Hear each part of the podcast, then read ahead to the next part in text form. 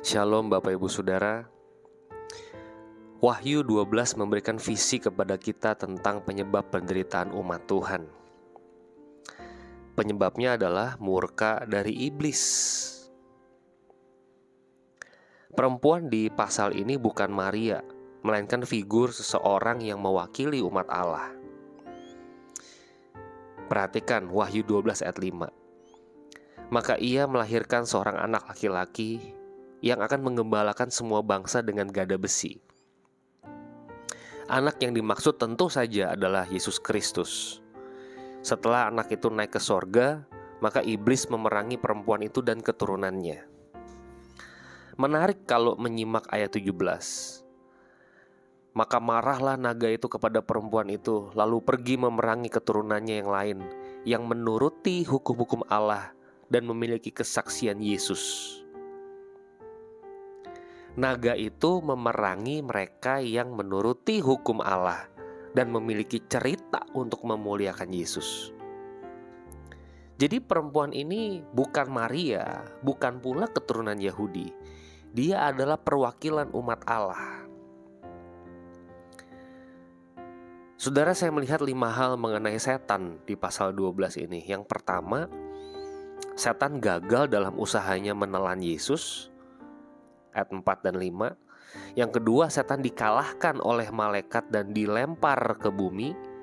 Ayat yang ke-7 sampai 9. Yang ketiga, setan memiliki kuasa atas waktu tertentu dan sekarang waktunya habis. Coba Anda baca tuh ayat 13.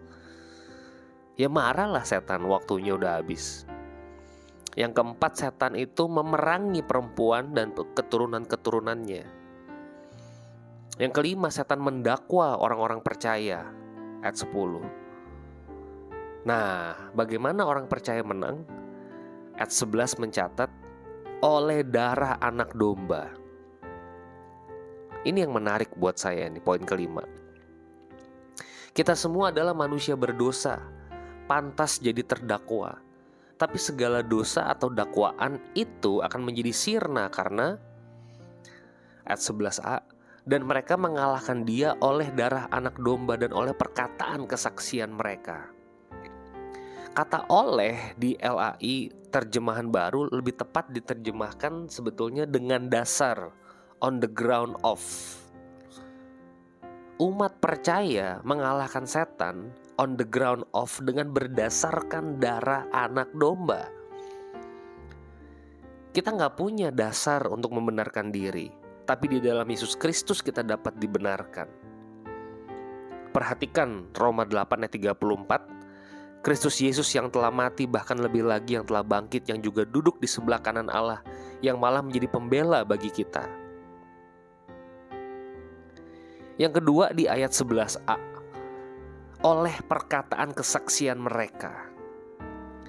Saya merefleksikan di sini betapa pentingnya pemberitaan Injil dengan metode apa pun kita harus memberitakan Injil. Pakai mulut, pakai perbuatan, kita harus menghadirkan Injil secara utuh. Jangan diam. Diam hanya akan memperkeruh situasi. Ayat 11b, karena mereka tidak mengasihi nyawa mereka sampai ke dalam maut. Saudara kita tidak akan pernah bisa mengalahkan setan. Mereka siap mati mereka ingin manusia mati bersama mereka. Baginya itu adalah kemenangan. Ini gila.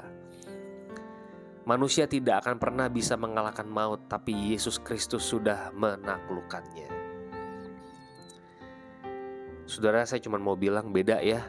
Setan versi film Netflix dan setan versi Alkitab. Setan di film nampak menakutkan. Setan di Alkitab nampak gak ada apa-apanya. Selamat merenung. Tuhan Yesus memberkati. Bapa kami melihat betapa kecilnya kuasa dari iblis itu. Kami menang juga bukan karena usaha kami, tapi karena berdasarkan darah anak domba Tolong berkati kami Bapa, supaya kami terus-menerus hidup percaya kepada Kristus. Miskin hati kami, gentar jiwa kami melihat Allah mau turun ke dalam dunia. Buat siapa? Tuhan, kiranya Engkau mengasihi dan menolong kami. Kalaupun kami menang atas kuasa gelap, biarlah kami tidak bermegah ya Tuhan. Dalam nama Tuhan Yesus kami berdoa. Amin.